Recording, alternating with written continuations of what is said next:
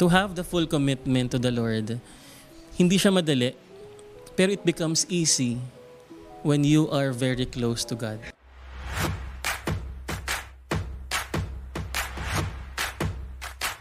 Our question is, is it hard to be fully committed to the Lord? And I think this is um, very personal po sa ating mga panelists because they are ministers. So sige, for Kuya Paul, um, is it hard to be fully committed to the Lord? Yes, it is hard to be fully committed to the Lord and uh, actually design ng Lord yun. It was designed that way na yung commitment will be hard para hindi siya manangan sa sarili nating lakas or sa sarili nating kakayahan kundi dahil sa biyaya ng Lord. Anyone uh, na mamumuhay ng Christian life, anyone na magpa-follow kay Jesus Christ would need to come to the, that realization na hindi niya kayang iligtas yung sarili niya, hindi niya kayang baguhin yung uh, sarili niya. And in that realization, dun siya iiyak for the grace of God. And then, the transformation and the help comes. Uh, dun dumara, kailangan kang dumating sa ganun. Kaya, praise God kung nare-realize ng isang tao na mahirap ang full commitment sa buhay kristyano. Kasi if not, kung nakita niya lang na chill lang to or easy way lang ito, most likely hindi siya magiging desperado para sa grace o tulong ng Panginoon, awa ng Panginoon sa buhay niya. Pero when it comes to commitment, isa sa mga hindrance sa, sa commitment ng tao ay yung mahirap i-give up yung buhay na kinasanayan or uh, mga idols, mga parang just Diyosan sa buhay natin. I, remember nung una kong china-challenge ako season na china-challenge ako ng Lord na fully isuko ko na yung buhay ko sa Kanya. Isa sa mga pinakamahirap na hindi ko kaya. Parang kaya kong kaya ko in my self-strength na tumigil sa pag-inom ng alak, panonood ng hindi magaganda sa internet o o pagpaninigarilyo, in my own strength, parang kaya ko yun. Pero ang hindi ko kayang i-give up na yung, yung hindi na-attend sa mga rock concerts. Kasi parang every month, every, every two months, doon yung, kahit di na ako makain, yung ipon ko napupunta doon, yung isipan ko, nagtuturo yung teacher ko, yung isipan ko nando doon na sa next na mangyayari na gig. Kailan ba Pulp Summer Slam? Kailan ba Music Laban? Kailan ba Rockista Reloaded? Kailan ba Freak Show? Rock and roll. uh, Rock and roll. um, nandoon yung buhay ko eh. Doon nagre-revolve yung buhay ko. At the same time, nandoon yung friends ko at ang hindi ko kayang mawala at, at yun ang lagi na nilalagay ng enemy. At nakita ko sa maraming Christian na youth na hindi, hindi talaga makapag-commit sa Panginoon eh yung ayaw nila mawala ng friends. Pero, pero pinarealize sa akin ng Lord yung gospel, yung glory ng gospel, yung mabuting balita na, na si Jesus Christ, napakadakila niya, napakabanal niya, pero He chose to die to take away my sin and take, take that sin on Himself and love me and, and i-purchase ako sa ganung buhay. Nung na-realize ko yon parang una, hindi siya, una mahirap i-give up. Pero pag na-realize mo, yeah, God has given up everything just to have a relationship with me para para para maging parte ako ng pamilya niya. Sobrang ano sa akin 'yon, sobrang tumulong sa akin 'yon na wala wala may compare lahat ng gusto ko, pangarap ko, plano ko compared sa makukuha ko kay Jesus Christ. De, merong isang parable sa Bible sa Mark 13:44 to 46 kung mababasa nyo yung isang ah, hidden treasure. May isang isa daw natatagong kayamanan, may nakadiscover na tao. Tapos eh, eh nandun sa lupang yon, hindi sa kanya yung lupang yon, binenta niya lahat ng meron siya para mabili niya yung lupa yon, para makuha niya yung treasure dun sa lupa na yon. Nagsisignify yun ng buhay natin pag nakita mo yung greatest treasure ay si Jesus Christ, nasa Kanya pala yung purpose ng life, nasa Kanya pala yung source ng buhay, yung kapatawaran, yung pagiging buo, yung ka- deliverance, yung kapatawaran, yung pagiging magkakaroon ng ugnayan ulit sa Lord, yung purpose ng buhay. Everything nasa Kanya pala. Siya pala yung totoong kayamanan compared sa mga pinupursu mo. Lahat lahat. Dati parang ang hirap, pero lahat-lahat ng meron ka, magiging willing ka i-give up. Dahil nakita mo, si Jesus Christ napaka tre- napakalaki niyang treasure, isa siyang dakilang kayamanan na willing ka, Lord, ikaw na lang, uh, Lord, marami akong pangarap pero ikaw na lang. Ibibigay ko yung lahat para para sa iyo kasi ikaw po yung dakila. Ikaw po yung ikaw yung malakas, ikaw yung supreme. And uh, yun yung tumutulong sa isang tao na to to give that commitment. And yes, kailangan mong ma-realize na mahirap ang commitment, ang totoong commitment sa sa buhay kristyano dahil ah, kailangan yun. Yun yung sense of brokenness o tinatawag na pagiging poor of the, in the spirit. Pagiging mababa. Pag na-recognize mo na hindi mo kayang mabuhay ng buhay kristyano o hindi mo kayang sumunod sa kung sa sarili mo lang. Nagpaka, nagpakumbaba ka sa Lord. Doon ka bibigyan ng biyaya ng Lord. At the same time, yung motivation for, for commitment is seeing Jesus Christ. Focusing on what Jesus Christ has done instead of your own work. The focus is on the commitment of the Lord sa iyo, sa kanyang ng kanyang pag-ibig sa iyo. Hindi yung sarili mong works or anything na pwede mong gawin. Magkukos yun na, na to give up everything to to to obey him pag nakita mo kung ano yung binigay, anong ginawa, ano yung na-finish na through the cross ni Jesus Christ. So, yun, yun lang. Thank God. Amen. Amen. So, um, com- being committed to the Lord, no, ma- mahirap siya in a sense na it requires surrender. Diba? Kasi we are serving a holy God. And so, talagang pag kinomit mo yung sarili mo sa Lord, syempre, the Lord will reveal to you yung mga bagay na kailangan natin i-surrender and that could mean na we will lose some friends, yung mga habits natin na hindi maganda. It, it will require us na i-surrender natin sa Lord. But ang sinabi nga ni Kuya Paul is, we are to fix our eyes on Jesus. Ano ba yung ginawa niya? And kung makikita lang natin talaga, hindi, actually, we cannot fully grasp yung, yung ginawa ni Jesus para sa atin, yung surrender na ginawa niya talagang mapapaiyak ka na lang na Lord, thank you, thank you. And wala lang to yung mga bagay. Of course, mahirap sa ngayon if you are in that situation. But sabi nga ni Kuya Paul, God's grace is enough for us. And so, um, sige po, to top that, Pastor Abet, you have anything po to add? Sige, uh, sige magkapakaseryoso ko rito. Pero siguro, ang short answer sa tanong na yon is yes. Mahirap maging fully committed sa Panginoon. Pero just to expound on that answer, uh, bakit mahirap? Bakit mahirap yon? Kasi yung commitment is connected to your relationship with the Lord.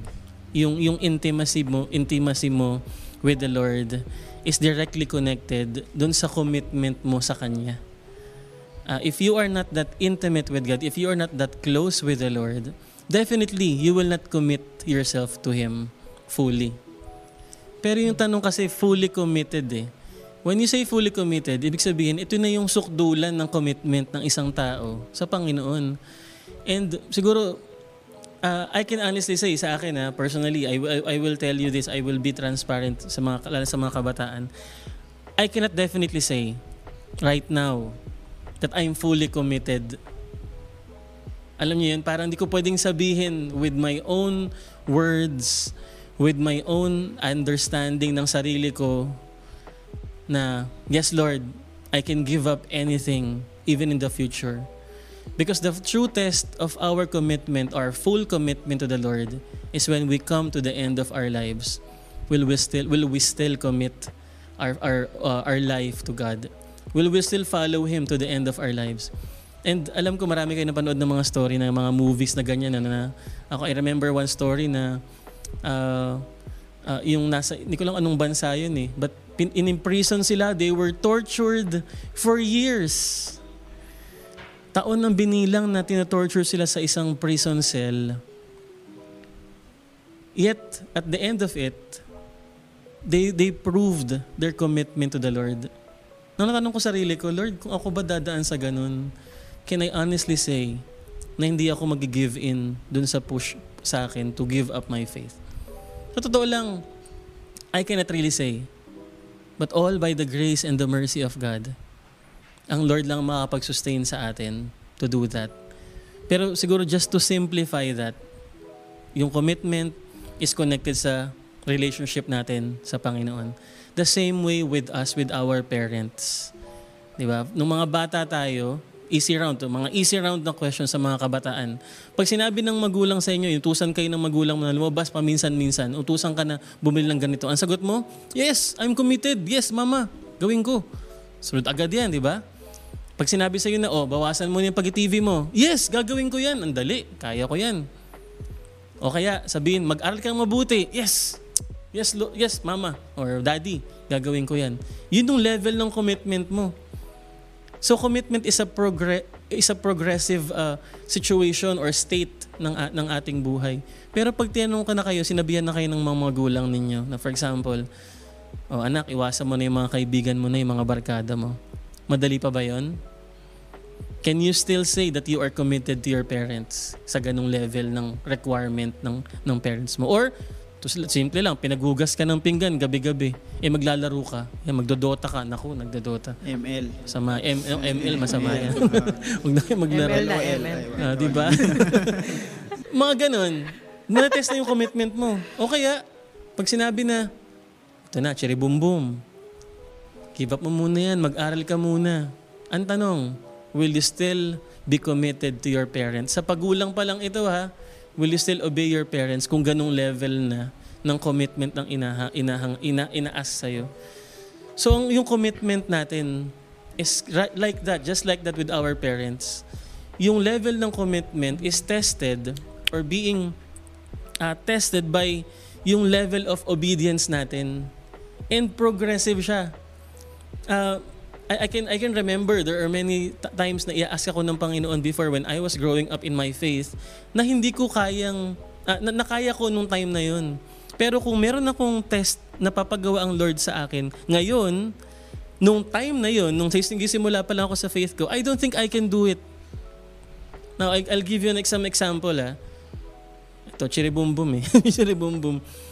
Sabi ng Lord sa akin, give up yung relasyon mo. Secret. Sabi Lord, give up mo yan. Because I'm going to do something for you. I'm going, I'm, I'm, I'm, I have a plan for you. Now, kung nasa nandun ako, hindi ako sa ganong situation na yun, nung time na yun, kung hindi ganun kalakas yung commitment ko sa relasyon ko sa Panginoon, I would not have given up yung relationship na yun. I could have chosen na ni Lord, gagawin ko pa rin ang gusto ko.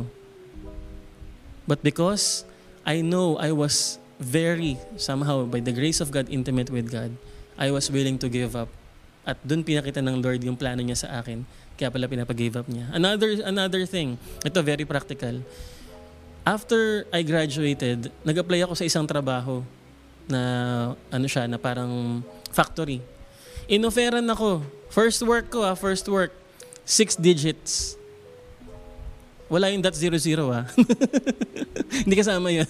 Yung unang anim lang. First work mo, six digits agad.